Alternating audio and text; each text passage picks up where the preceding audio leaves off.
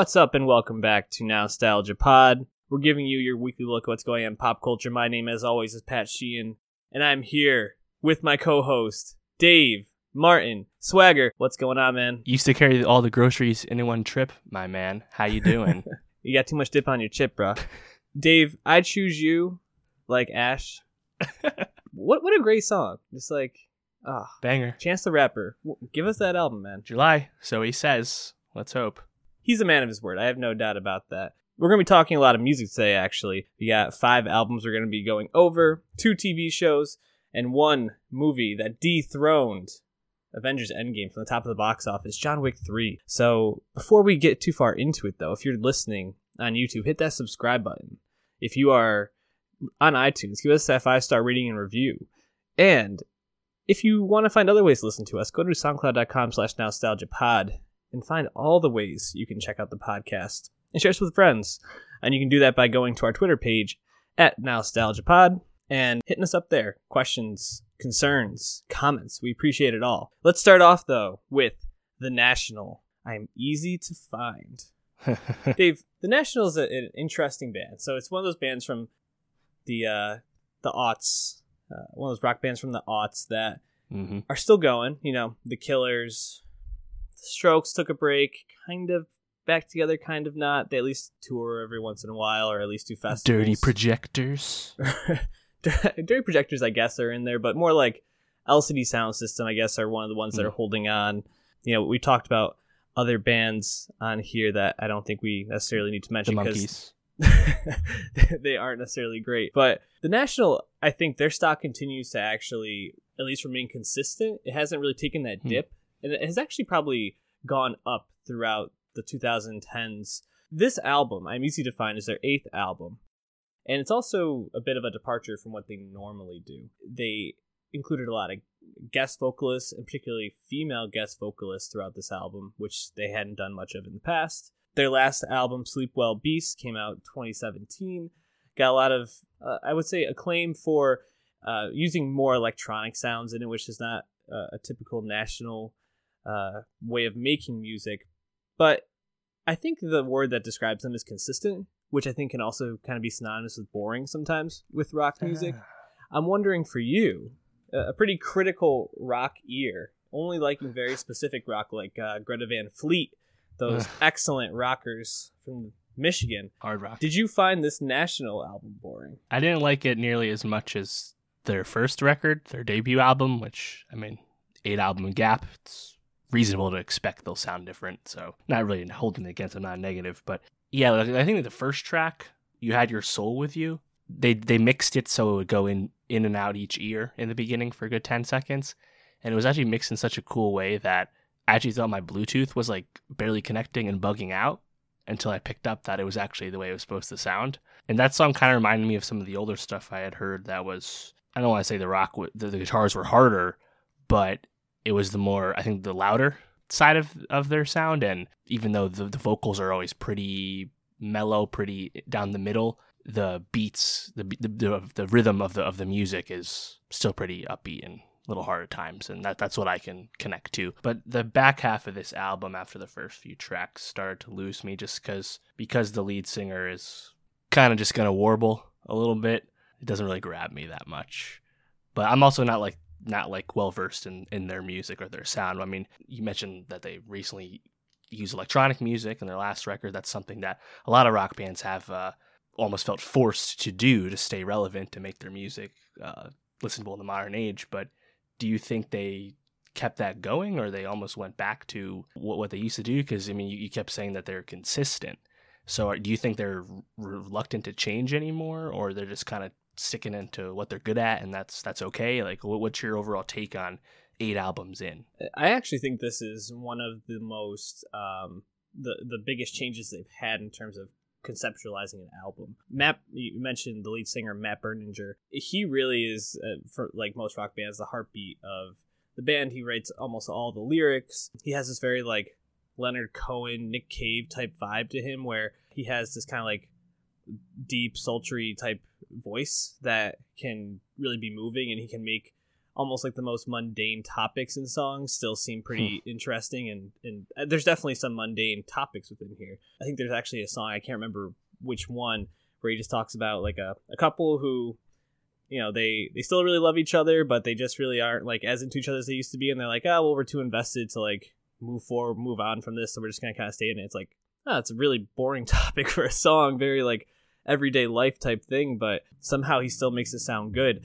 I and what they did was uh, he he brought his wife in and, she helped him write some of the lyrics and they made this almost like a conversational album in a lot of ways and that's why bringing in guest vocalists like sharon van etten who whose album we talked about earlier in the year lisa thompson um, kate stables or gail ann dorsey uh, gail ann dorsey who is uh, david bowie's longtime bassist uh, really adds like something to this album that not many other national albums have, and I would actually say that that makes this probably one of their most inventive albums. And t- you know, it's all it's risk taking, but in a safe way for them because Berninger is still the heartbeat of this, and he's still the driving force. And I think songs like Light Years, which I tweeted about, I, think is probably one of the most beautiful songs I've heard this year, is when the Nationals at their best when they're writing very simple but uh, succinct and moving lyrics and, and they're kind of relying on what they normally do but taking chances and letting other people have a voice on this record i think is a sign of them trying something and trying to uh, shape, shape themselves as a band moving forward. Shout out aaron dessner for curating boston calling. Frankly that's yeah. the most recent time i felt like the national was truly in the news for me was their affiliation professionally and overratedly, I guess, with the, the festival. I don't know. It's interesting. Yeah, I feel like they're just one of these well established bands that just have a really big fan base and they're just they're just cool to just kind of beat go off to the beat of their own drum. I mean, I was just reading they recorded this at uh, Long Pond Studio, which is like an hour north of where I'm from in the Hudson Valley. Not exactly the studio you think a mainstream international music act would go to record, but they don't have to worry about that kind of thing. They can just do whatever. Yeah, the national I think are I think consistent is a good word for them, and I wouldn't say that necessarily they're boring, but I do think you can kind of find similarities, especially in their earlier albums, that you could say, yeah, well maybe they weren't trying to go too far out, out but recently they've been taking more risks, so I applaud them for that. We already added Light Years to our playlist, but you should follow that playlist, uh, Nostalgia Best of 2019, uh, on Spotify. Give us that follow and stay up to date on all the music we like including music from Carly Rae Jepsen and her newest album, Dedicated. Carly Rae Jepsen, man. I mean, I haven't been following her closely, but every time I hear the name, I just think of Call Me Maybe. Mm-hmm. And that that seems to be what's really defined her. Obviously, a smash hit when it came out, and incredibly infectious and catchy song. Best selling song of 2012 it was hard to overstate just how big that song was. But I think the the whole takeaway after that was that the album Kiss that she put that on didn't do that well. It was like 46,000 first week. That was kind of the, the whole talk of her career is why didn't Carly Rae Jepsen become a pop star, capital P, like really big? And then that only continued to, that question only continued to grow as uh, Emotion and Emotion Side B album and EP came out and were just like critically acclaimed pop records. Like, mm-hmm. I think Emotion is like arguably one of the most lauded pop, pure pop albums of the 2010s. Yet no one really listened to it. So there was this whole back and forth of is Carly Rae Jepsen actually good, or is she just something the critics are pushing that doesn't actually have an audience? So I don't know how much you were really following that like convo, because again, she wasn't super mainstream. Obviously, it's just kind of like the undercurrents, internet, uh, Tumblr pop, as she became like an icon for the LGBTQ community and stuff like that. But I think I kind of like got back on board. I heard Emotion Side B before I heard Emotion, and I was like, wait, this is actually like really awesome. I think like first time was good, and then she did the re-release with Cut to the Feeling, which was uh, really awesome pop song. Really tough to have any issues with that. And then I was just I don't know. From there, I was actually kind of anticipating the next thing because I feel like the internet had like bigged her up for everyone, and this album, Dedicated, uh, had a lot of hype riding on it. But I mean, what did you think of it, given that you weren't really paying attention to this lead up? This uh, online uh, fever pitch that was the Church of Carly Rae. What'd you think? I was aware that Emotion was pretty critically acclaimed and liked. It's not also it's a record I haven't listened to many of the songs on, and I, I was also aware that there was uh, some push that she was better than what her stardom at this point actually would let lead you to believe. It's actually interesting to talk about. It. Is her career seems to have gone kind of like inverse what you would expect, like having this major pop hit at the beginning and then to kind of not get as much recognition moving forward. Um, but to continue making music, and she writes a lot.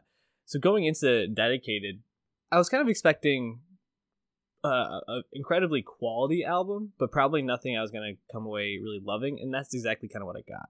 Was I I thought there were a lot of songs on here that were pretty good, um, and that I would listen to. She really infuses like disco into these songs yes. in a way, and and but almost in like a very relaxed way, which I find interesting. Uh, but I think it makes the songs really pleasurable to listen to, and I I love that about it. But I also didn't leave here being like, ah, that album, can't wait to go back to it. It's probably an album I'll I'll listen to maybe once or twice more, a couple songs off it, but not one I'm gonna love this year. What did you think of Dedicated though? Yeah, I'm in the same boat. I can like, and both times recognize that it's a respectable, well written, emotional pop album, but also not want to revisit most of it. You know, I don't have really a problem on much of it. I think, as you said, I think the eight, the '80s influence overall is really cool, just because that's not super common mm-hmm. in pop star aspiring music. But I think like, actually the first track, I think was maybe, maybe the second single, Julien. Mm-hmm. That's just like a full like post disco song, yep. kind of like a Kacey Musgraves high horse idea. Like it, that song's awesome. I think that song's really good. But some of the other singles I think are fine. I, I definitely like Emotion side B more than this, but I think this is kind of gonna keep it going for her. And I mean, I was looking at like who she's signed to and stuff. I mean, she's on some like Universal imprints. I believe Scooter Braun is involved in her career. So I think they're really gonna make a big push for her to get bigger off this. But even if she doesn't, I don't think it's like a concern anymore, just because that fan base is real and is loyal. It was not made up by the critics. So even if I'm not gonna like run this start to back the way I feel like you can kind of effortlessly listen to Emotion Side B, I still really respect it, and I think it's uh, interesting just because pop music today, traditional definition of pop music, is pretty sanitized, pretty samey. So much so to the point that country music is ripping it off. We've talked about this before. Mm-hmm. So the fact that someone like Carly Rae can come in and kind of stick to her guns in terms of just not jeopardizing her songwriting and also taking influence from stuff that's not super in vogue, uh, I think is pretty uh pretty respectable.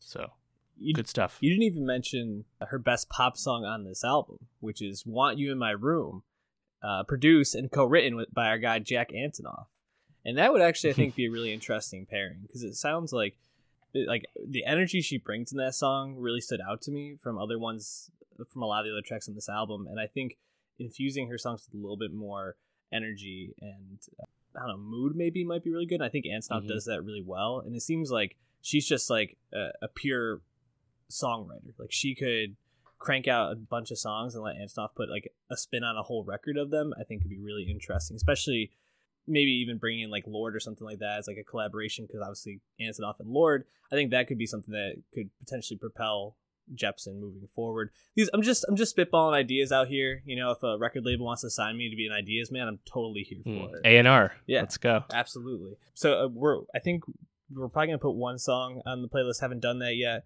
but we'll be updating that soon. Let's jump into some hip hop though, Dave. Start with Injury Reserve. These are your guys, right? These are my guys. Hell yeah, man. You posted a, a picture on your Instagram story with them. Yes, I met Injury Reserve. I think it might have been their first or second national tour. They were opening up for the Underachievers here in Boston, and they were fucking awesome. I had already listened to their music. I listened to uh, live from the dentist office from 2015 and Floss from December 2016, the second and third mixtapes, and they had a lot of fans in the crowd, which is kind of rare for rap openers, especially someone who's a group, the trio that's obscure and not super mainstream, like Injury Reserve. So, I mean, then again, they're at a UA show, so I guess underground fans would be in attendance. But he was still, I was so impressed by that. And I think Richie uh, really was good at commanding the room, uh, you know, again, a year, a year, and a half ago. And what stood out to me, um, besides meeting them after the show, was that uh, some dude was like talking shit to them as like being the opener or something and telling them like to get off the stage. Some like drunk kid. Richie like jumped off the stage and fucking punched the dude in the face. Oh, got sh- back up and kept performing. It was the fucking hardest shit I ever saw. Wow. And nothing happened because he was chilling at the merch booth at the end of the show. And it was fucking awesome. And I like I was asking him about it. He's like, Was that cool? Are you you good? He's like, I'm fine, man. He was just talking shit. I had to end that. wow. And like meanwhile, they've gotten they have a substantial underground following at this point. They're without a question the biggest rappers to come out of Arizona just because there's really no one else. And I think that's really cool. You know, we always talk about all the scenes, all the hubs Yeah. in the country, and even England now as well, and, and Asian rap. We talk about all the all the areas where stuff comes and how the sound's different, but no one really thinks of uh, uh, southwestern U.S. for a place of hip hop. Like we'll talk about Houston in a second with Megan Stallion, but Arizona showing up right here at Injury Reserve. And yeah, I feel like this this album was kind of a long time coming for them, and uh, I think it's it, it continues a lot of what they've been doing. Um, so I guess there can be good and bad with that. But what did you think? Because I mean, had you listened to really any of their stuff? I mean, No. their biggest songs to this point was all this money. Uh, oh shit! Just some they had some really hard songs, but eclectic beats, which again continued on this record. But had you heard any of that before? Uh, no, I hadn't listened to them before. I, I was aware that you had seen them and, and were into them. My my take was it was a very up and down record for me. There were points when I was like, "Oh, this shit's great," and times when I was like, "I, I can't even get through this song. I need to skip to the next one." You know, uh, one of the things I think that also stood out was they really seemed to, at least in, in the first half, rely a lot on like the the kind of drums that, that was in Black Panther the movie, which I I like stood out very specifically to me that they were like I, I don't even know what kind of drums to describe them as, but just really stood out that it was the same style. And that actually kind of brought me around to I think how I heard this album was it was like their take on Vince Staples' Big Fish theory, but like almost more Mm. extreme in ways. Like it, whereas Vince I think was able to make it more cohesive and consistent, this felt like the extremes of of what he was trying to do experimentally on that. And I give them a lot of credit for that because official record, they could very easily have put something out that was going to be safe and that they know would probably have a couple of hits and people would really flock to, but they seem to stay true to what they are, which is this band that goes hard on some songs and maybe loses energy on others. Which I think the songs where they go hard was probably when I was not as into it. I think that's more of just my taste. Um, but a song like uh, Gravy and Biscuits, which is probably the most like pop sounding Mm. radio friendly song, is, Yeah, uh, is crossover probably potential. my favorite on there. Um, a song like "Get the Fuck Up," not not not my thing. I actually described. I wrote down as I was listening. this is a cacophony of sound, just a lot of different sounds fused together at once for me. You- Were you pleased with the album though? Were you was this what you expected? Yeah, well, I, I'd never loved either of their other takes before. It's kind of the same thing as this. They, the energy can come and go, and because the beats are relatively all over the place, just because they're so unique, some songs just don't really work or don't lend themselves to uh, re-listenability, right? So, again, not a bad thing. I think they're again they're just still trying lots of stuff, and frankly, that's really refreshing. Uh, Parker Corey, the white kid in the trio, he I believe co-produced every single beat here. He's that's that's that's his role and they do a lot of cool stuff with, with, with the production. But again, it doesn't mean every song's amazing. I, Brockhampton kind of does the same thing. One of the early singles, Jawbreaker, which has a video, I think really stands out just because that's kind of like a cool satire on like the fashion industry and done in a smart way while still sounding good. Uh, Rico Nasty featured on that. I think Jailbreak the Tesla with Amine. They had a Lucy that wasn't on any project with Amine last year. Uh, I think Tesla, it's cool. It's, in- it's in their banger, but doesn't stand out next to their other ones. But I actually really like Rap Song Tutorial Right. because again, it's kind of just like a satire, like poking fun at the modern way traditional rappers make make their projects and attempt to find success. So I think these again, these are guys that uh, I, I am not going to expect Gravy and Biscuits to become some big hit, even though it is obviously the closest song to pull that off. But they'll continue to be, I think, rising forces in the underground hip hop scene, and that's pretty exciting. I thought they infused humor in in here and satire as well, which I thought was pretty cool. Um, and I- I'm definitely excited to see what, what they do next. Um, I think they do need to find some cohesion in their albums uh, in order to take it to like the next level. But there's a lot of promise here, so definitely a band to keep your eye on moving forward. someone that I don't even think you can say keep your eye on anymore, just has arrived, is Megan Thee Stallion. This is what her third album. Third project, I believe. The f- first one and Tina Snow are mixtapes Gotcha. technically. The Fever, Fever. the new ones. It's, it's her first one with any uh, label support. Uh, this is on 300 Entertainment, but yeah, I think I think it's still a mixtape technically. But either way, first like big official project. full push release from Megan Thee Stallion. Yes. So th- this third project, Fever, I-, I wasn't very familiar with her. I think I I went back and listened to a couple of songs just kind of get a sense of who she was. And this album or this project, I guess I'll call it moving forward. It is a debut album. I just checked. Yes. Uh, so th- this this debut album really surprised me in terms of how quality it was, start to finish. And she seems to have really just kind of put herself on the map with this. What I think I liked most about it, and uh, I want to hear from you what, what you liked or didn't like, was that she. This was pretty simple record. Like the the beats were like we're going from Injury Reserve to Megan Thee Stallion, who the difference in beats and, and the way that they style their music is totally different. Stark. Yeah, it's very stark difference. But she that works to her favor because it just allows her to shine. And the way that she flows over any beat and she just has such a clear voice throughout, I thought was probably the most impressive thing.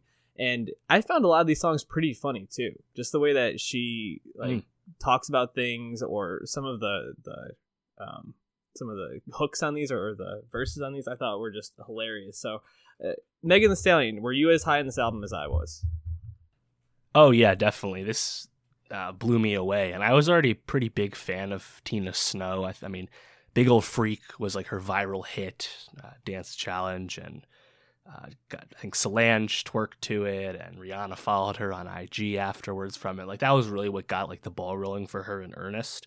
But that and Too Cocky off that, and even songs from her first tape, like I downloaded those too. Like she just had a lot of like really competent uh, raps right away, which which always can put you on the map. And you know, reductively, because she's a woman, she gets viewed differently, unfortunately. But and like uh, to the point where they like a fake Cardi B beef was created. That's how you know Megan Thee Stallion was a big deal when that happened, right? but you know, I think again, to, not to compare her to women, but she reminds me a lot of City Girls in the sense that very cocky, very feminist, but not afraid of open sexuality and things like that. Trap beats, confident, rapid fire flows, very similar sound. But I actually like Megan Thee Stallion more just because I think this Fever record in particular, as you said, just really is hits hard basically the whole time. And it didn't really grow stale for me. Uh, It's only 30 minutes long, a lot of tracks on there, but I think she kind of really just honed in on what she can, what, what she does best. I mean, right from the first song, Realer, Mhm. I mean, my God, it's just fucking melt your speakers type shit. And I mean, we were texting about it. I mean, Pimpin', uh, Cash Shit, Simons. There's so many hits on this, and it's just really exciting because I mean, you once you look into her career more and you realize she's just wrapped up her college degree. She's been in college this whole time, and like her mom is her manager, and her mom used to like you know rap back in the day, and it sounds like she has a really good head on her shoulders and also has a lot of industry support. So it's just really exciting because I think she's no doubt going to be a big star. Is she still um, able to be picked for the XXL dub or double XL list? Uh, definitely, yeah. We, we I think I briefly mentioned her when we did our video like a month ago, and again, this Fever record hadn't come out when they made the, that decision for this year. But given that Big Ole Freak went pretty viral, and she really started, and she was doing a lot of freestyles at that time too, always keeping her name out there. I would not be shocked at all if she got picked, and frankly, it would be coming at a great time for her and for XXL for that matter, given her rapidly rising fame. So yeah, I mean, I would root for that just because she clearly, you know, ha- has it. Yeah, absolutely. You know, there's a feature on here on Cash It by DaBaby, um, someone else who could be an Oh, XXL yeah. freshman. I thought he was fantastic. Mhm. And that that song you mentioned, Pimpin, uh, Weak Ass Bitch, WAB, um, all those songs Yep. really stood out, as- well as you said, Realer. Just there's hit after hit on here, and um, you know we talk all the time about like artists be watching artists that are on the rise. Uh, she's positioned herself to be a mega star. I think um, if she can get some some good guest features between now and whenever her next album comes out, and that's a hit, I think we'll see her rise pretty quickly. Um, really exciting to, to have someone like this coming in, into the rap scene and just female Mm-hmm. rappers right now in general are having a moment, um, a real rise right now in that Yes. area. We'll, we'll probably do an end of the year breakout about that because I think there's, especially if Tierra Whack's album is as good as we're hoping it will be, that's supposedly coming out soon. I think Sure. we'll have a lot to talk about there. Igor. Wolfgang. Odd Futures, Tyler the Creator. Man, so it's interesting. We, we talked about Carly Rae Jepsen, and I said, you know, I think about Call Me Maybe, and I think about Tyler the Creator when he first came up, uh, probably a little bit before Carly Rae Jepsen, right? Like a year or two. Odd Future, maybe even a little bit more. Than Uh, no, even if. I mean, late thousands. Tyler really popped off in like 09. that makes sense. Like, The whole decade really was the in the first half of the Odd Future wave really was at full throttle. I'd say by like 2011. So yeah, right a little before Carly, but yeah, similar. I was definitely when when it first came out. I mean, it was it was a huge movement, like you said, and then I kind of lost interest in following him. I, I think I found his his music a little bit inaccessible, only because it sounded very just like dark, angry. It was you know uh, salacious. I think in a lot of senses, uh, a bit Sure. off putting. Yeah, Shock. a bit off putting at points. Um, and then Flower Boy came out two years ago, Grammy nominated. Uh, and there it was a, this was a different Tyler, the creator, than we had we had heard before. Um, a little bit more upbeat, kind of seeing life through a different lens, or at least talking about life through a different lens. Um, you know, Flower Boy's a lot more jazz infused. He's finding a new sound. And then Igor comes out, and this is a, an album that's written, produced, arranged. Anything that the album had to have done, he did. So this is totally his work. Yep. I was a little bit concerned. I, I was like, is this gonna actually be, you know, what what what he thinks it's gonna be, or is this gonna be maybe a flop? Igor, what Hmm. was it a hit for you, or was it a flop? Oh, it was- it was definitely a hit. I I I didn't have that same concern, but that that's kind of interesting to think about because you can think of two records ago in 2015, Cherry Bomb, which was a, a big swing, his first real swing at attempting to escape just being a pure rapper, and it was largely inaccessible. Most of the songs weren't very good. Smucker's exam- uh, exception, but having if Cherry Bomb had happened again with Igor, man, I, I hadn't thought of it that way, but that would have been interesting if he just kind of got lost in his own uh, his own vi- devices again. But no, I think Igor is is fantastic, and frankly, I think it's there's so much going on with this album that it requires multiple listens, and I still haven't given it all the time it needs. But upon the first listen and uh, ran back a lot of our tracks since then, uh, I like a lot. I like a lot of it. I think it's it's really impressive, and as you said, he's come a incredibly long way from uh, kill people, kill people, burn shit, fuck school. You know, it's it's been quite the ride. And I was actually looking back, and he's released an album every other year the past 10 years. Like, this is his sixth album 09, He's he's working. 11, 13, 15, 17, 19. Tyler's that guy. He, he's he's real.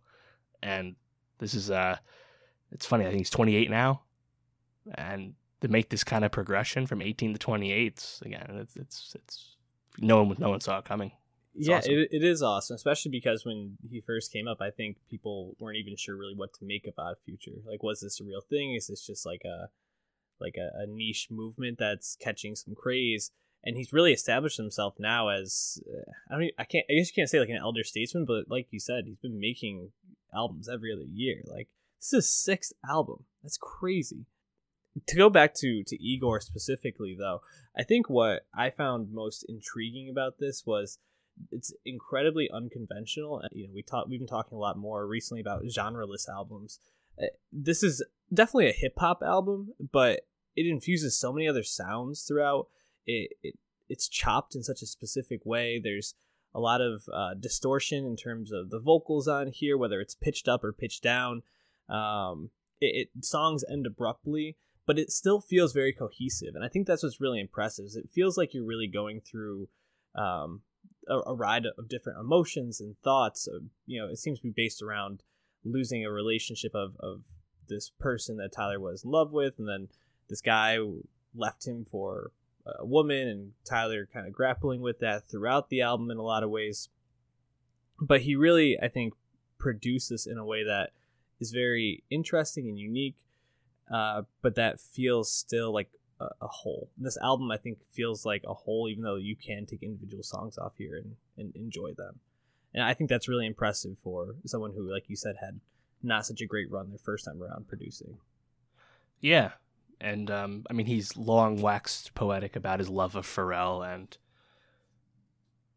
really been a fan of the whole the whole the whole rap machine to be honest which was always funny because he was such a iconoclast or presented himself that way when Odd Future was at its peak. And yeah, we reviewed Earl, some rap songs last year. Earl certainly has long rejected his his come up in terms of the music he makes now. Same for Syd and the internet. Um, but Tyler, I guess the elder statesman thing's been thrown around. It's kind of true, just because I mean he's like friends with like close friends and like just part of the rap game, even if he doesn't make like the same kind of music as ASAP Rocky and Q and Wiz and all those people. But he's just like one of those dudes. He's kind of at the top. I mean, remember Kendrick name dropped him in Control. That was six years ago, and he's only gotten better since then. And I, again, I think this this one in particular, I actually it's early, but I think I like a lot of these songs more, or want to revisit these songs more than Flower Boy. Like Flower Boy was really impressive. Just, I mean, obviously, like he was talking about his sexuality really for the first time in earnest on that. But songs like Garden Shed and Boredom and really good songs, but songs I didn't run back that often just because of the mellowness of them. But I mean, Who Dat Boy and I Ain't Got Time, See You Again, like big hits from him off that album. But in this one, I think songs like Earthquake or Earfquake, excuse me, with, with Playboi Carti. Shout out Carti being on this, by the way. Run out of time. A boy's a gun. The, that think, beat switch up on running out man, of time is like crazy. How good that is.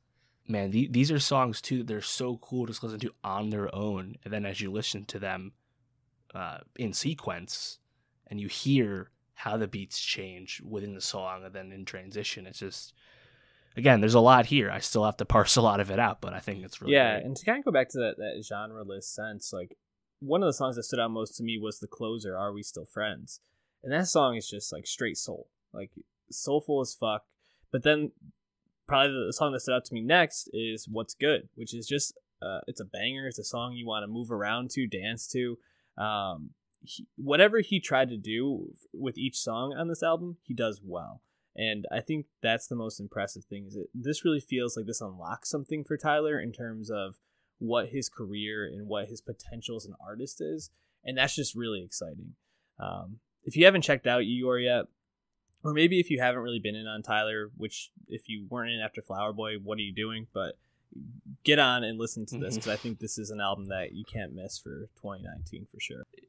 One last question: How did you feel I've uh, before and certainly after him, uh, Mike Posner and us and telling us to turn your fucking phone off, listen straight through, don't be distracted, or else sentiment, which I also uh, broke right away because yeah. I was texting you yeah. about the album. How did I feel about? It? I, I find that a, a, bit pretentious when when artists do that, and it's no different for Tyler. Um, I do think though, you know, almost with anything, or if you like a movie a lot, like uh, this is the same issue we had with Roma last year. If you're gonna go into something like that, mm, something yes. that there's potential you're gonna be not paying attention, that you're gonna be distracted in some sense, and it's something you really care about, you should take the time to listen to it with the least amount of distractions as you can. I, I think texting your friends and talking about the album can only enhance it though. Um, so I, I don't know if I necessarily count that, but right. I do think when artists kind of put it up there, it's like, dog, like, uh, this, this ain't it. Like, it's yes, it's audio.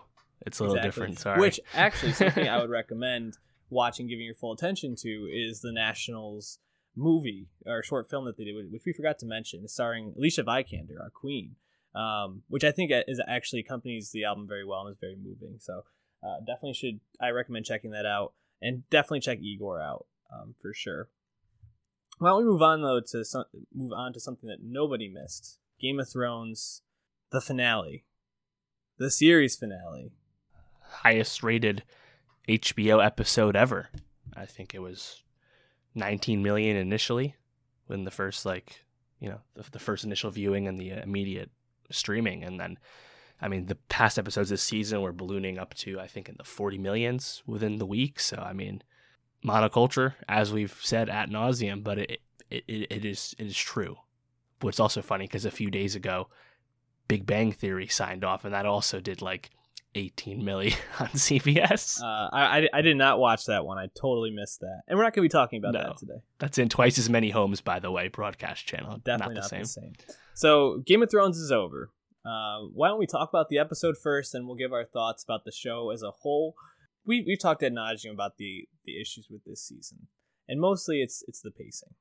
I think the last two seasons, if they had been stretched out a bit more to three, maybe even doubled, and they were able to be four seasons, that would have definitely helped the show and the storytelling of the show, and it would have made things felt a lot more earned. It would have made decisions that the characters made feel more true to who they were and the circumstances that are driving these decisions. But overall, our take has been that the show is still good and it's still pretty satisfying. We're getting a lot of the things we want, even if it's not necessarily always in the way we want. And I think this episode kind of fits that. I I left and I said that was a fine finale to everything. I felt like what they've done well all season, they did well here. The interpersonal, emotional moments were great. Um, the Jon Tyrion conversation was great. Jon killing Dany was great. Mhm. The Starks goodbye and them all going in their different directions I thought was really good. Even the the throne room conversation between Tyrion and Bronn and Davos and Brienne at the end was that Oh, was I love that fantastic. all that stuff was really good. And. Tyrion seeing Jaime and Cersei. All that stuff was great. Where I think the show fumbles a bit is uh, probably the, the the meet and greet in the, the dragon pit. I, th- I think there was some there was some stumbling there. Um, I think I think think there's some questions in terms of like, do all the decisions that that they made for the show make sense in terms of like what's next? But I think overall it was a it was a fine finale, and I'm satisfied with the way that they wrapped it up. How did you feel about the end of Game of Thrones, the last episode? Yeah, I, I did find the finale quite satisfying. And as you were saying, I haven't really had an issue with basically any story beat that has happened. Uh, just the rush pacing can make the effectiveness wane. And that's not to say that uh, everything was ineffective from a plot perspective because of this. That's certainly not true. But some things you think just would have landed better with more time, as you were saying. But you know this I, and I see some of the discourse around the finale leaving open questions and I was like I thought we accepted like weeks ago that they're not going to answer every question and that's just not what's what's we're interested in like like we're not going to find out if Ellaria Sand and Septa Unella are still in the fucking dungeons Yeah. that Cersei had them in like that that that's not coming back up and nor is that a, a, a substantial gripe to have in my opinion. Like it, i just don't know why people are focusing on these weird things you know? And like yes at the dragon pit was that guy Howland Reed one of the unknown lords there? I think he was. Would have been cool to hear from Howland Reed a long time ago. At this point Right. it doesn't matter. Um and frankly i really liked the dragon pit scene just because i was just like like who are these people is that, is that a manderly on the right?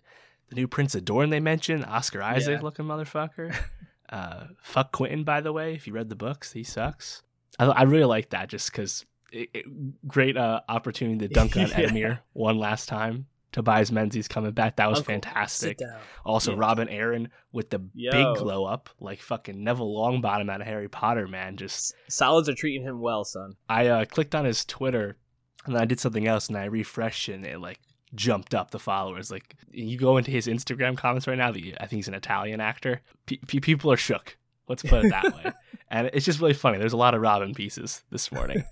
um, so that was cool. But I think the small council scene, as you mentioned, man, I just had a smile on my face that whole time. That was just so cool to see Tyrion, Bronn, Davos, uh, Sam, Bran a little bit, Pod in the King's Guard with Brienne. Like, man, I thought that was really cool. Mhm. And I sat, you know, I, I found the whole finale really satisfying. And Jon having a tragic end, despite quote winning, is kind of what we predicted all along.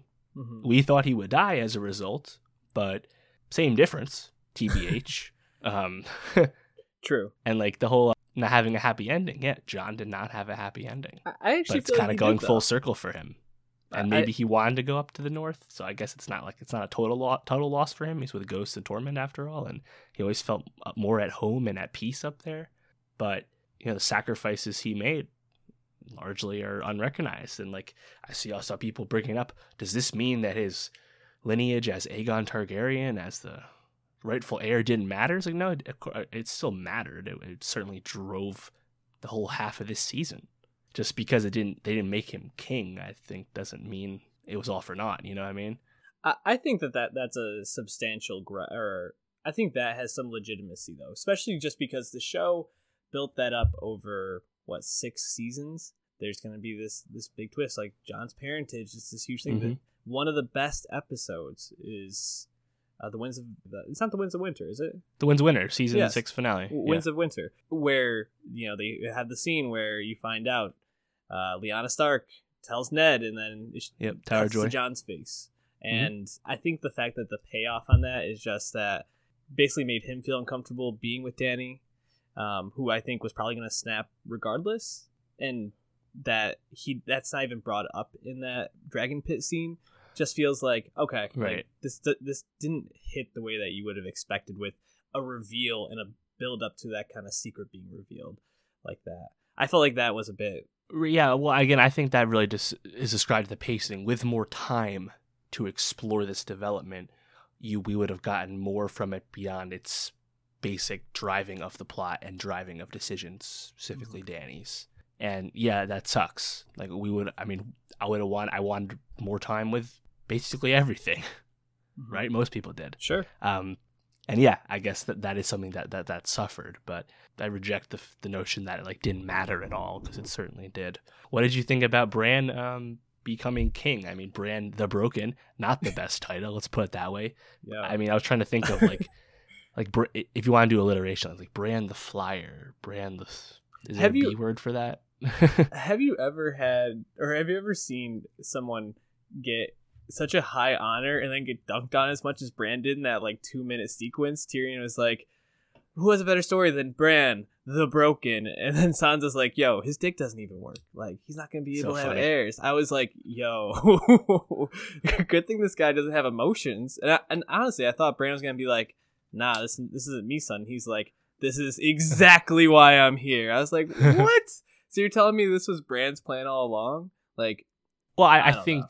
My That- read on that was just that for him foreseeing what needs to happen, he foresaw that that's what he him as a very neutral, objective figure now as the three eyed raven needed to rule as a result. That that was my read on that. I mean, yes, I know like you could point to uh, uh, I'm not Bran anymore. I'm not really a man. Whatever, all those quotes he had about just being the three eyed raven. I get that, but I, I mean, I don't know. Three eyed raven was kind of a realm protecting powerful figure throughout the time eh, throughout time and doing that from the throne i don't know nbd in my opinion so from is that it perspective right? And I think one of the questions I'm left with is how sustainable is that, or is that the plan? Like Bran picks someone to be the three-eyed raven, and he then that person's the king. Is that going to be the heir? You know, like there's there's que- there's unanswered questions which we're never going to get the answers to. right. But well and that was funny at the dragon pit. They're like what if we have the common folk help with the voting? And all the these coastal elites are all like fuck that. Yeah, so it's like more oligarchical than truly de- democratic but still Right. ultimately is that was this dany's original vision? The, the wheel has been broken. Yes the throne was literally melted but more importantly like royal bloodlines are gone. Hmm and there's been so much turnover with the houses of note that it, it does feel like a true regime change to me and of course the north is now free and like free in quotes not they were oppressed before but but the Um, Iron Islands aren't. Even though they were told they'd be free, so Yara and Yara's just like, yeah, you know what, you're right, cool. Let let the North be free. I'm cool being ruled by this weird kid. like th- th- th- these are just the things I had issues with. Like also, Grey Worm just seemed to do a 180 in that whole meeting. Like came in like, nah, I'm not hearing any of this, and then was just like, oh okay, like I'm fine with this prisoner all of a sudden talking and running the meeting. Like just a lot of like inconsistencies. With right well, i saw some people saying like why would these lords listen to tyrion but he's the smartest person in the realm. yeah and like like he's responsible for the city being i was like no he's not he said like it's just Dany's fault that she burned the city. Like Tyrion Right. doesn't get blamed for this, and Tyrion tried to be good. Like I, I don't, I really didn't understand that criticism. Like why would they listen to what Tyrion has to say? It's like yes, has Tyrion's logical compass gone up and down as the plot needed it to? Yes, no kidding.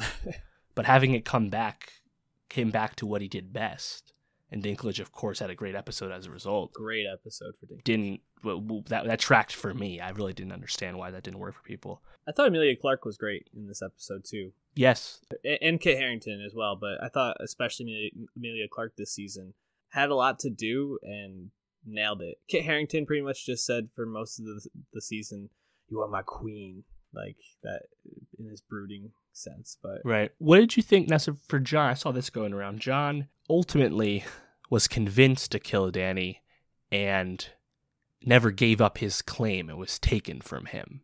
Do you feel like that hurt Jon's agency overall? I didn't really mind it. Like it made all of it made sense within the story for me. Granted, Jon was one of the main protagonists, so I guess it would have been nice to ha- give him more of like a uh, just more time to pontificate. I guess, of course, more time. We would have gotten into Jon's head more. Of course, that would have been great.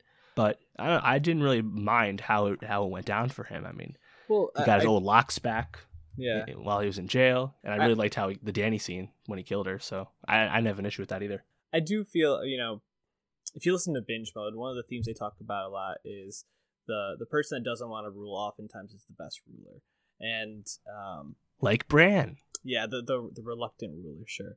Although Bran Brand didn't seem all all that reluctant. He was like, "Yeah, son, give me that crown. I'm with it." Um, Jon, though, I, I think, and this was one of the themes that came out of the story overall for me, is a lot of times people are they tell you that they are, and I think Jon told people almost in every single season, "I'm just a soldier. Like I I take orders." Like, I, sure, I'll like lead men if I have to, eh, but he's not really born to be the person who's on the throne making those sort of decisions. You know, Sansa is built for that. Bran, I guess now somehow is built for that. Tyrion's definitely built for that. But kind of like Grey Worm, I think Jon's just a soldier, man, and I think that that's how at least I reckon with him not having as much agency as maybe people would want him to have in these stories. That that's just kind of who he is, and I think nature, uh, you know, what it like human nature in this is a major theme of the story, and someone like Arya in the first season tells you, "Oh, I'm not that not that type of, of girl. I'm not going to Mhm. be that way." Not a lady. And now she's goddamn Henry Hudson. She's going out and exploring the new world, man. Ferdinand Magellan that shit. So uh, it's it's cool to see like that payoff of like people being who they've always been and seeing that develop through time. Um, I guess with the exception of Bran, who became something totally not him, but that's a whole nother storyline. so I wanted to ask you though, because I, I, you know, I think season eight has gotten a lot of critique. People were saying that that this was an awful way to end the show. Did you feel like season eight was a good throne season, a bad throne season, a great throne season? Like, where would you put it up there with the other? Like, I think season four or five is like regarded as probably Five. the best one. Five. Oh, best. Yeah, best would be three or four, depending three or on, four, yeah. and then six, depending on who you ask. I still thought it was a good season, but again, there's a lot of qualifiers because it's truncated, and but there's so there are so many great moments. Obviously, all the technical stuff we haven't really talked about. yeah, uh, both this episode with like the shot of Drogon's wings and Drogon with the the snow and yes that's all CGI yeah no kidding but it still required shooting and Mhm. vision to make that was that shit was great and everything Yeah. with the bells was technically mas- a masterpiece whether you cared about Dany's turn or not and of course the long night same thing even if you had trouble following along visually.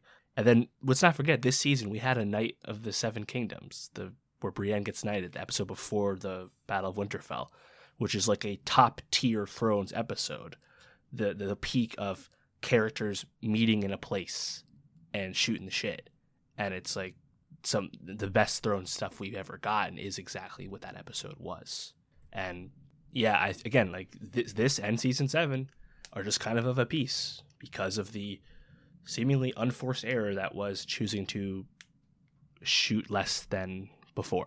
But I still don't. I still was satisfied almost every single week for by almost everything, and again, never had a problem with the story. So yes, I still think it's a good good Throne season. But seasons three and four which are the adaptations of Storm of Swords, I think the plot and the story is such a grand scale at that time, and the seasons themselves are just so awesome. I remember in that we get the death of Robb, the death of Joffrey, the death of Oberyn. Yep. There's so much awesome stuff that happens from a story perspective, and it's executed so well in the show that you know, I mean, the, the show peaked at that time. Of course, it did. But in terms of uh, having to end, uh, the this season had to end uh, end the ship, land the plane, Yeah, and it landed. it landed it. So it's still a good season. Yeah, I, I agree. It- It's still Game of Thrones. I think bucked what it meant to be a television show in so many ways, and that that's a tribute to George R. R. Martin's story. I've seen a lot of people saying he's a big winner of Thrones season eight and all the criticism it's Nope. received. I actually would say Sorry. the opposite. You know, get that story done. If you, I think one of the things I feel most almost like cheated by is I loved seeing the way that this story was adapted on the screen and the fact that it wasn't able to be exactly what it was intended to be because he hasn't written these stories. It's just very frustrating, and I want to see him get these stories done because I wa- I- I'm probably gonna have to read the books and catch up at this point because I, I want to know how things are supposed to end. well, you Um, have plenty of time.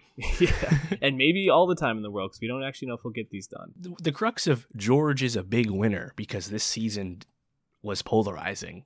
Doesn't really track with me because well, oh wait, the point is people are really excited for him to keep writing the books so we can read them. Like We as already if were. that was somehow different six Right. weeks ago.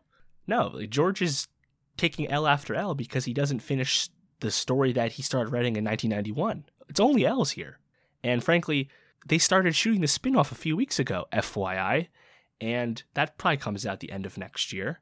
Uh, or maybe early 2021. Wait, wait, wait till the book is the next book isn't out when we see a trailer for the spin-off. I'm I'm sorry, but this everything is on George in terms of his story being taken from him. And Mhm. by the way, he told them what happened, so you we expect Dany to break bad in the Yes, books. It's been exactly. foreshadowed in the books as well, so it's not like Benioff and Weiss went off off tilt and made Yep. shit up. Like they they got the broad strokes anyway. We're gonna get a Maisie Williams, Arya exploring. No, you don't think so? I think we'll No get a way. spinoff. No, frankly, I think she wouldn't be interested in it uh, as an actor. But also, I think they've well, basically said that all these spin-offs that are in various stages of development, including the. Long Night one, are prequels. I believe the Long Night one is codename Blood Moon. Ooh, I like that. I mean, we're going back hundreds and up to thousands of years in the past, and like, I mean, this this Long Night one, yes, it's a prequel, but this is like pre Targaryens, pre Andal invasion. This is like First Men shit, Children of the Forest, Leon the Clever, Bran the Builder, Last Hero. This is like way back there, and frankly, would probably feel very different. And that's really cool. And uh, obviously, this world is never going away. This gap we get between now and that spin off is frankly going to be the largest gap we ever get again for at Thrones least content. 15 years probably so embrace it it, it's interesting and i think what makes me excited for that long night spin-off is the fantasy elements and that's actually probably one of my biggest disappointments of this season is just how basically after episode three uh, they decided we're not really going to deal with the fantasy elements anymore. We never got Arya with uh you know another faceless man type situation where she's you know using someone else's face. We didn't really learn much more about Bran and, and his magical abilities and what he can do. And I do feel like that's something that the books will be able to expand on in a way that the show wasn't able to, and I think just chose not not to try to anymore. Which I think is an understandable decision, but still a disappointing one for me. Just want to get that in there. Last question, or maybe two more. Is this the last monoculture TV show? it has to be it has to be just because as we've said ad nauseum before i'll say it again so much stuff is competing for your time these days and a lot of the shows that do come out are released all at once a la stranger things and stuff on amazon and most hulu shows and just doesn't lend itself to a six week bonanza that we just went through the way thrones did and i mean barry we'll talk about barry in a second barry got like 2 million original viewers last night, which was more than double season one's finale. Great gains. But like Barry is show that everyone you talk to loves it. Every critic shouts to the moon about it. Is but a, a, a piece of dust in the cultural landscape because there's just so much shit going on, and that would still be the case if it wasn't competing with Thrones or going on right after Thrones. Well, I mean, what's what, what's supposed to, to fill this void and attempt to be this or even be Breaking Bad, something that was really big but not quite this big, like the Lord of the Rings show. I feel like it has to be very very good to get enough people interested, just because I think, largely speaking, the Hobbit movies brought people down out of the Middle Earth High. And even if I still like most of the Hobbit movies, but I mean, the Marvel, the Marvel Disney Plus shows, The Mandalorian. I just don't think these shows are going to get the ratings unless Disney Plus gets 50 million subs in like three months. You know, I just don't. I just don't think we have the infrastructure nor the the stuff in the immediate future that has even a chance to attempt to grab What- this much of the pie. This is not not. It's not realistic. What about the Game of Thrones spin-offs? Do you think they have a chance to potentially grab the culture like this again? I think the spin-offs are going to do very well. And because HBO will push them and they have the Thrones affiliation and they'll be heavily, heavily marketed. But it won't be as big as this show. I don't think Yeah. that's likely at all. And I frankly, I would have said that even if this season was a 10 out of 10, everyone loved it. Mhm. Spin-offs, prequels, continuing of IP, it very rarely continues the highs that it originally captured. Yeah. And you can you can look at anything in movies and TV. It's usually the case. So I guess in a sense that's sad, just because it was so fun and so awesome to watch this show live. And as I said before, I started watching this show live during season two, so I've been really following the week to week of it for a very long time. And there really wasn't anything like it, especially once Breaking Bad ended. So it is gonna kind of suck, and that's this is why I always push for put out your shows week to week because the conversation will be larger. Yep. Even if it won't be this large, it'll still be much larger. It's just better. All right, serious last question now for Thrones. Where's this rank in your all-time TV shows? Your personal list. Top three? I think it's probably top five. Haven't thought about it. Breaking Bad, Leftovers, this. Yeah, I put Some Breaking order. Bad, Leftovers, The Wire, definitely above it. trying to think of if there's a show I'd put fourth, but yeah, it's it's up there, and just it's a it's a spectacle in every sense. There's not going to be another show I think that reaches this level of production, this level of uh, just being talked about, you know, popularity. Mm-hmm. So, Wait, wait, you're saying Westworld season three doesn't have that potential? yo, actually, that that trailer when I saw, uh, Aaron Paul. yeah, Aaron Paul, I was like, huh, I'm I'm I'm intrigued. I, I'm willing to give it a, a couple episodes to see, and I'm sure we'll we'll talk about it. We'll Maybe it'll make sense it. after 20 hours. Don't, we, we move on to Barry? So you mentioned Barry, critically acclaimed, very popular show right now. Bill Hader, you know, at the helm. uh, season two, we haven't we haven't really talked much about it. Season two, I, I think people were kind of wondering how is this show gonna continue its its momentum from season one, which uh, has been just lauded and was on top of everybody's favorite shows of and they definitely I think actually upped their game this season. And I think that speaks to not only Hader, I, I felt like he kind of went up another level in terms of performance, but I think also just the show in general um, is very creative and it speaks on themes that not a lot of other shows are necessarily talking about. Uh, that it brings out the best of whoever it is, and uh, I thought the season two finale was a great culmination of that and i just want to see what happens in season three now with the way it ends they, they they do cliffhangers really well in this show. Almost to like a fault where i feel like really frustrated. I'm like i just want to watch more now which is great but also like give me more barry. Uh, what were your thoughts on season two? Yeah, as you said, and I was part of this, a lot of concern trolling about the need to keep the show going and the desire to keep the show going. You mentioned this, we talked about the premiere, and again, it's kind of foolish to tell people that the best thing they ever made should stop right away. Like, obviously, it's not the most realistic thing in the world, especially when 500 scripted shows are made every year. but what most impressed me about Barry in season two wasn't so much the the cliffhanger at the end, although I did that find that very effective. And I was really just impressed with the continued character growth, basically across everywhere. And Barry, as we learn about his uh, incident and resulting PTSD from Afghanistan, just adding more and more layers to everyone in the story. And along the way, Fuches, who was really kind of an aloof, jolly character, you know, going full antagonist by the end of this and doing some truly sinister things in the back half of the season felt totally earned and, and right and you understood why Fuches was going down that road, but it was still tough to tough to swallow. And I think that's ultimately the overall takeaway of with Barry is that it's a show that has a lot of really dark humor. And there's a lot of drama here and a lot of funny shit, but a lot of times it's uh, it's tough. And Sally has, I think, a great arc. I know some people found Sally to be a bit of a irritating presence at times, just in terms of coming across as more of a self-centered person in the beginning. You know, your typical uh, wannabe LA uh, resident trying to find stardom, all that. It was not a uh, unique in the beginning, Mm-hmm. but they had a lot more layers of Sally in terms of her past trauma and the, the, the all the things she weighs in her decisions. And I really liked her arc. And Sarah Goldberg again continues to impress in that role.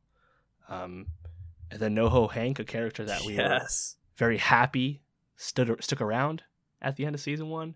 Anthony Carrigan just really sells it, and even Hank ha- has has a bit of a journey Yeah. as the Chechens and Bolivians and Burmese all reject him over time, and then most of them die Yeah. at the end anyway. But yeah, I um, and as we said before, Hiro Murai shoots most of this, and it looks amazing. The Yeah. saturation, color saturation, is really great all the time. Yeah. Uh, so it's just an awesome visual watch. But having the beats, having Barry and his relationship with Gene, and Mhm. it's just really great to watch. And even if sometimes it's awfully, awfully dark. And I think that that's quite the testament that you can make people this invested in something that's often not very happy. Yeah, it I mean, if you think about it, it's centered around Barry's PTSD, how Fuches has taken advantage of his PTSD, um, how Sally has her own PTSD, but From- kind of From domestic violence. from domestic violence, but uses that in a way to like propel herself and her career forward. Um, Mhm. Gene dealing with his trauma now from the loss of the love of his life, detective. Yeah. I forget. just what just her name is. grief. Yes, just grief in general. And then- Janice. yeah, Janice. And then you kind of see them putting in commentary on LA lifestyle, on people chasing success, people using these things in their life to get success. And then also commentary in the second to last episode about how easy it is for, you know, men like Barry to get auditions and Sally has to Yes. claw and scrape her way around it. And I think that there's some really smart commentary throughout. Um, it, it it works on so many different levels that it's just really fantastic. You know, NoHo Hank, I I'm always gonna remember him when when the bus started to burn the the barbecue bus and him just kind of like making all these confessions, uh, similar to. Uh, oh man, I'm trying to think of the movie right now. Almost famous, you know, when, when they're on the Right. plane and it almost goes down. Um, just uh, the the show has so many moments, and I think the the episode most people talked about this season was I think it was episode four, titled Lily, uh, about Ronnie slash Lily. Yeah. Ryan slash Lily, where uh, Barry is sent out to kill someone for the detective who found out he was the one that murdered his partner, and uh, Barry doesn't want to do it. The guy ends up being a I think it's a jujitsu master, and his, he's Yeah. trained his daughter World as well champ or something. and it becomes a quite a, a journey for Barry and then Fuches. What did you think? What were your thoughts on that episode? I mean, that was a real standout for me. Oh, for sure. That was really cool because it was just a great bottle episode. Just as a, it looked awesome.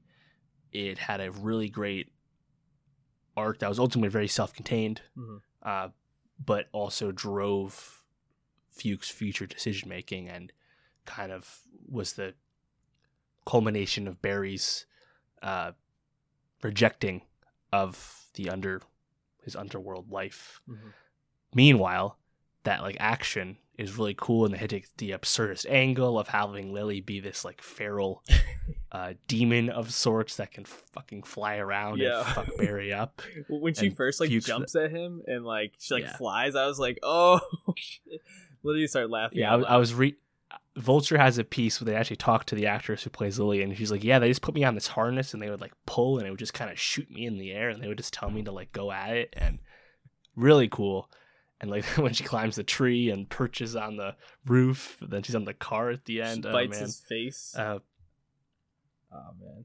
it, it- does again. That episode was cool because like you get the character, continued character movement for Fuches and Barry, mainly Barry, but then you also have the self-contained action and small story in the episode itself. So And that was my favorite episode of the season. oh, abs- uh, same for me. And I love how it ends with like Ronnie fighting Barry in the grocery store and like uh, uh, just everything about that that whole sequence was really great. I don't know. I it felt just like this season they really have a direction for the show and the story that they want to tell, and I think that you know talking about Thrones and we kind of knew they had the beats, but with we talked about George R. R. Martin not finishing the stories, they they kind of were filling in gaps that maybe they they were hoping not to have to fill in. But Barry feels like it's very it's set. Like they know what they want to say, at least going into each season. I don't know if it's like a full story arc that they have written out or not. I, I don't know, but I know that, that they've been picked up for a third season, obviously. Um, Barry is a show you can't miss. Definitely got to check it out. Any last thoughts on this season before we move on? Uh, no, I think I have it top, I think top two on the year right now. What's what's with I it? think I still have Russian Doll Yeah, at number one, Russian Doll's great. but Have Barry two. I think right now I find head of True Detective and Veep and Thrones. when I when I wake up in the morning, I find myself singing the Russian Doll song. Gotta get up, gotta get out. Like just think about it all the time. All right, I'm thinking he's back. Pretty good Keanu impression, right? Not bad. Working on it. John Wick. yeah. Are you pissed off, John? Yeah. okay, I like it. Uh, John Wick three. Convincing. Uh, Chad Stah- Stahelski back at the helm, Mhm. eighty percent on Nailed Rotten it. Tomatoes. As I said early at the beginning of the show, unseated Avengers Endgame at fifty three million at the box office. Um, man, More than that. I think it's like fifty-seven. oh, got fifty seven. Uh, Arclight Rest at fifty three. yeah. I mean, man, guns, lots of guns. Like this, uh, this is a, a brutal, gory, action-packed film, uh, and I loved it. John Wick has somehow become probably the th- that and like the Fast and Furious films are the best action movies uh, that are consistently made. That and Mission Impossible as well, obviously. Um, Thank you. I mean, th- those three are, are just undeniable uh, franchises at this point. How did you feel about John Wick Three? Were you uh, were you as pleased with it as I was? I was pleased Uh, with it. Uh, But here's the but. I'm actually been com- qualifier Right. coming. Uh, comparing it to the other John Wicks, it's actually my least favorite, which I think is uncommon take. Hmm. so tell me why.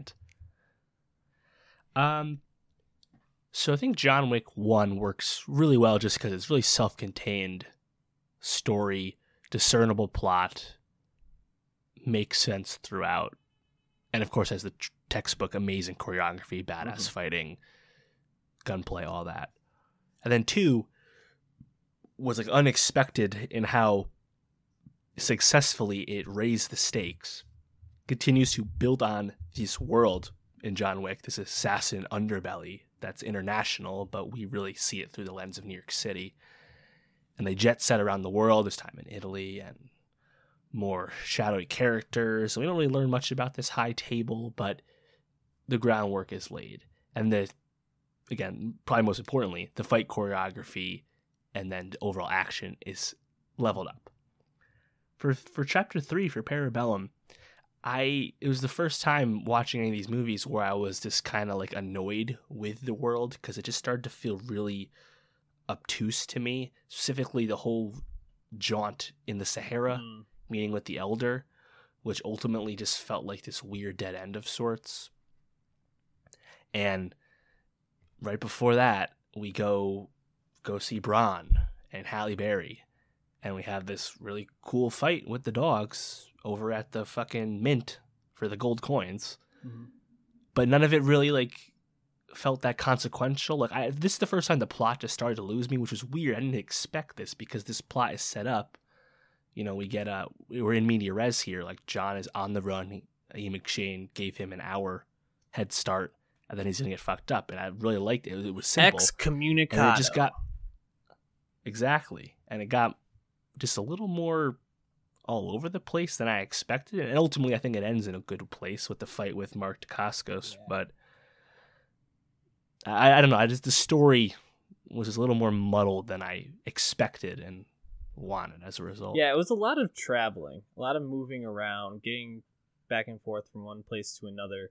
Um, I thought the scenes were cool. I I actually had a similar feeling. Like I'm not really sure why we had to go um, necessarily see Halle Berry. Like I I felt like it didn't. Yeah, I Casablanca. didn't feel like it all totally made sense. But then I was like, why the why do I care this much about the plot of John Wick three? Because what what I go to John Wick to see is like really cool action sequences, um, enough intrigue about a world that's pretty cool to me, and I find very intriguing to learn more about. Um, and I also just feel like this is probably the one time I like see gore to this level, and I'm like okay with it, you know, because I, I Hmm. think that especially with um, all the violence that there is just in society, it, it can feel a little bit like do do we need like this level of like something being grotesque and this uh, I don't I don't feel like it. I feel like it's so surreal that I can't ever like say like oh someone's gonna like take an idea from this. How'd you feel about the uh, eyeball puncture in like minute six or whatever I it uh. I covered my eyes for that. I, I didn't watch that. I'll put it that way. I'm, I'm a bit of a baby when it comes to that sort of stuff. Um, so there were a lot of really cool fight sequences. It starts off with a fight with Boban. How did you feel about that fight? Yeah. Uh, again, it was a cool fight. He's fighting with a Book. fucking book. With a You fucking know, and- pencil. Boban is like seven three or whatever. I think he might be bigger than that. He's the heaviest guy in the NBA, tallest guy in the NBA. Um, and that was really cool because Boban, I thought actually acquitted himself pretty well for a Yeah. non-actor, and it, it didn't feel as gimmicky as the initial tease in the trailer made you assume. It's like, oh, Boban's in Mhm. this, you know, he'll get killed by John Wick, and it's like, okay, fine, but it was actually a cool fight, and like, yes, Wick having shit stashed in a random folk fairy tale book in the New York Public Library is ridiculous. Doesn't seem any more ridiculous than other things we accept in this story, so that's Yep. fine. Um, yeah, I- thought that was cool, and really having that scene, and then the other the first fight scene where after his chase and he goes to that uh, antique Yeah. weapon place and they spend like about 50 seconds him retooling this revolver of sorts and picking the parts out just to shoot one dude and then be done with it uh, really cool but then the brutality and the humor associated with him throwing all those knives and the hatchet and shuriken and all that that, that was fucking wild The, the choreography. and that's what I I was expecting the movie to keep going. And I, again, once the story got a little all over the place, it kind of took me took me out of it because I thought it starts really fun. No, I agree. I- thought the choreography in that antique shop or antique weaponry was amazing. Um, Yeah, museum. you know who I actually wasn't that impressed with in this was uh, Asia Kate Dillon. Uh, the adjudicator. yeah, the adjudicator. It, I get her role and it makes sense, but just something about her just felt like it didn't totally work. And I don't know if it was her performance. Um, I don't know if it was the fact that the adjudicator is, you know, it's part of that mystery that we don't quite totally understand how the high table and the the person above Yeah. that works. You know, there's there's a lot of like unknowns to that. I think that that kind of made me feel like, okay, so why are why were they so afraid of this person, um, or why this person matters so much? There were a lot of uh, cameos in this. Jason Mantzoukas just uh, Tick Tock man. yeah, but didn't really have that much to do other than kind of walk around, walk behind uh, Fishburne, and then pick John Wick up at the end. right. Uh, Fishburne was his normal hammy self in this, which I thought was pretty awesome. Yep. The Bowery King. Yes. Um, the underground is where stuff happens. Ian McShane uh, also was his normal awesome self in this. I, I, Yep. I love just hearing him talk. Yeah, exactly. Uh, McShane's like post Deadwood career as just like older character actor has been really Mhm. cool, and not that to say that he is only in good stuff like he's in American Gods, for example, but Winston is just a really fun aspect of the John Wick story, and I was really happy that they kept him going in the story because there's a few times you think he might, you know, go away, but the whole the whole like lore of the Continental Hotel and the fact it's an international assassin hotel is just really really cool. And Winston actually, I feel like this is best the best movie for Winston because he has probably has the most lines, but he also has the most to do. But like in the be- in the beginning of Act Three when they have that fight uh, at the Continental when the guys with the body armor show up, and he's just like chilling in the Yeah. safe room, like drinking and like smile waving as they leave and come Mhm. back, and really funny. And then him uh, setting off the next movie by um, yapping Wick off this off the roof. Yep. You know, are they setting Winston up to be a true, true villain and thus get a lot more screen time for John Wick Four, or is that more of like a he did what he had to do, John will understand type thing? It's kind of where I lean. But I mean, what did you think? Because I mean, obviously we like Ian McShane, but wh- where do you think they're taking Winston as a character? Um, I I think if Winston really wanted Wick dead, he would have shot him in the head because he knows that that suit is bulletproof. Um, I, I think he was either doing this knowing that Wick would probably have to die, and this is a way that he could at least give him some time to get away. Um, or maybe he is a real heel turn, which would be awesome because Ian McShane, I think, would be a great villain um, in these films. Mhm. Uh, overall, uh, I think they set up Wick Four really well, especially putting Fishburne and, and uh, Reeves back together. You know, for four, I think will be awesome. Uh, just a couple of other people I wanted to shout out here. Uh, Lance Reddick, um, who play who- Yes, the yeah, the concierge. I think his name is Charon. Uh, him, him and Wick in that battle in the Continental was just incredible. When they come back, they're like, "Need more firepower." Get the And shotguns. Just, uh, McShane's just like, "There you go," and like he's like going through like which ones to grab. Just so awesome. Um, and you already mentioned uh Dacascos, who I Yes. thought him and the two twins uh, were awesome, and they had this real sense of like kung fu to the movie in terms of like the way that they fought, which I thought was really awesome. And the fight with the twins was great because they didn't kill Wick, even though they could have at different times. They really just wanted to have like a good battle with him. Right.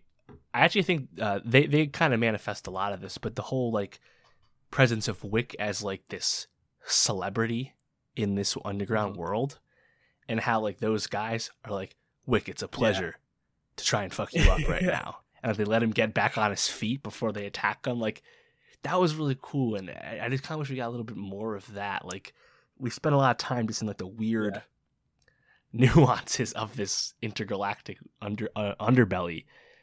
Yet, if we focus a little bit more on just Wick's like moment to moment as this underworld celeb, I don't know, it would have been cool. But I mean, that guy, I mean, Ya Yan Yan Yayan Yeah. Ruhian from the raid. Uh, I mean, he briefly has a scene in The Force Awakens as well, but uh, people really compare the the action, the choreography to uh, from John Wick to the raid, and I think a lot of people are really clamming for uh, the guy who plays Rama in the raid to be in John Wick Four in the future. Because like, Mark Dacascos is another guy who is not really as famous as you think he should be because he's this really charismatic international actor, and he has a great turn in this movie. It's kind of a shame he dies, but yeah, I mean John Wick Four. We obviously know what's happening. This is the most. This is the biggest opening weekend of any John Wick movie. In fact, its opening weekend outgrossed the entire first movie's domestic run. And this movie actually, despite all the jet setting, only cost like fifty something million dollars. Already made a profit. And it's about already tripled that with in we got worldwide grossing. So it'll make a big profit in the coming weeks. Uh, and as you said, be it Fast and Furious and Mission Impossible, the two top top scale action franchises. And then I think John Wick is there because the franchise has never been more popular. And it's truly Keanu's second act or third act, I guess. Yeah. So it's the, even even if this wasn't my favorite of the movies, it's still really awesome that we have you know action movies like this continuing to get made. And honestly, shout out Lionsgate. They're the smallest and least successful of the major studios, and John Wick is is was, was them. You know, they um everyone else passed, so it's a good win for them. They needed it. To wrap up Wick talk, just give me your top three uh, action sequences in this film. Number one is the knife fight in the beginning, with in the museum thing. Number two is the fights in the mirror glass room at the end with the Dacascos, where they brutally like they throw each other into glass case after glass case, and it's they don't cut away. You're watching the dude fucking slam through the glass, and the stunt double fucking ate mm-hmm. that shit. Like Crazy. it's so hard. And then third, I think, is the the motorcycle Okay. scene. Kind of gave me some like Dark Knight Yeah. vibes, and I, I guess it didn't look as good as some of the other stuff because the camera's kind of up close and stuff. But just watching uh, John, even before that on the horse, just like his uh, ability to freestyle and like audible on the fly while he's surviving and fucking murdering people. It's uh, just entertaining stuff. I, I agree. N- number one for me is the antique uh, gun knife shop. What, what that you said was your number one.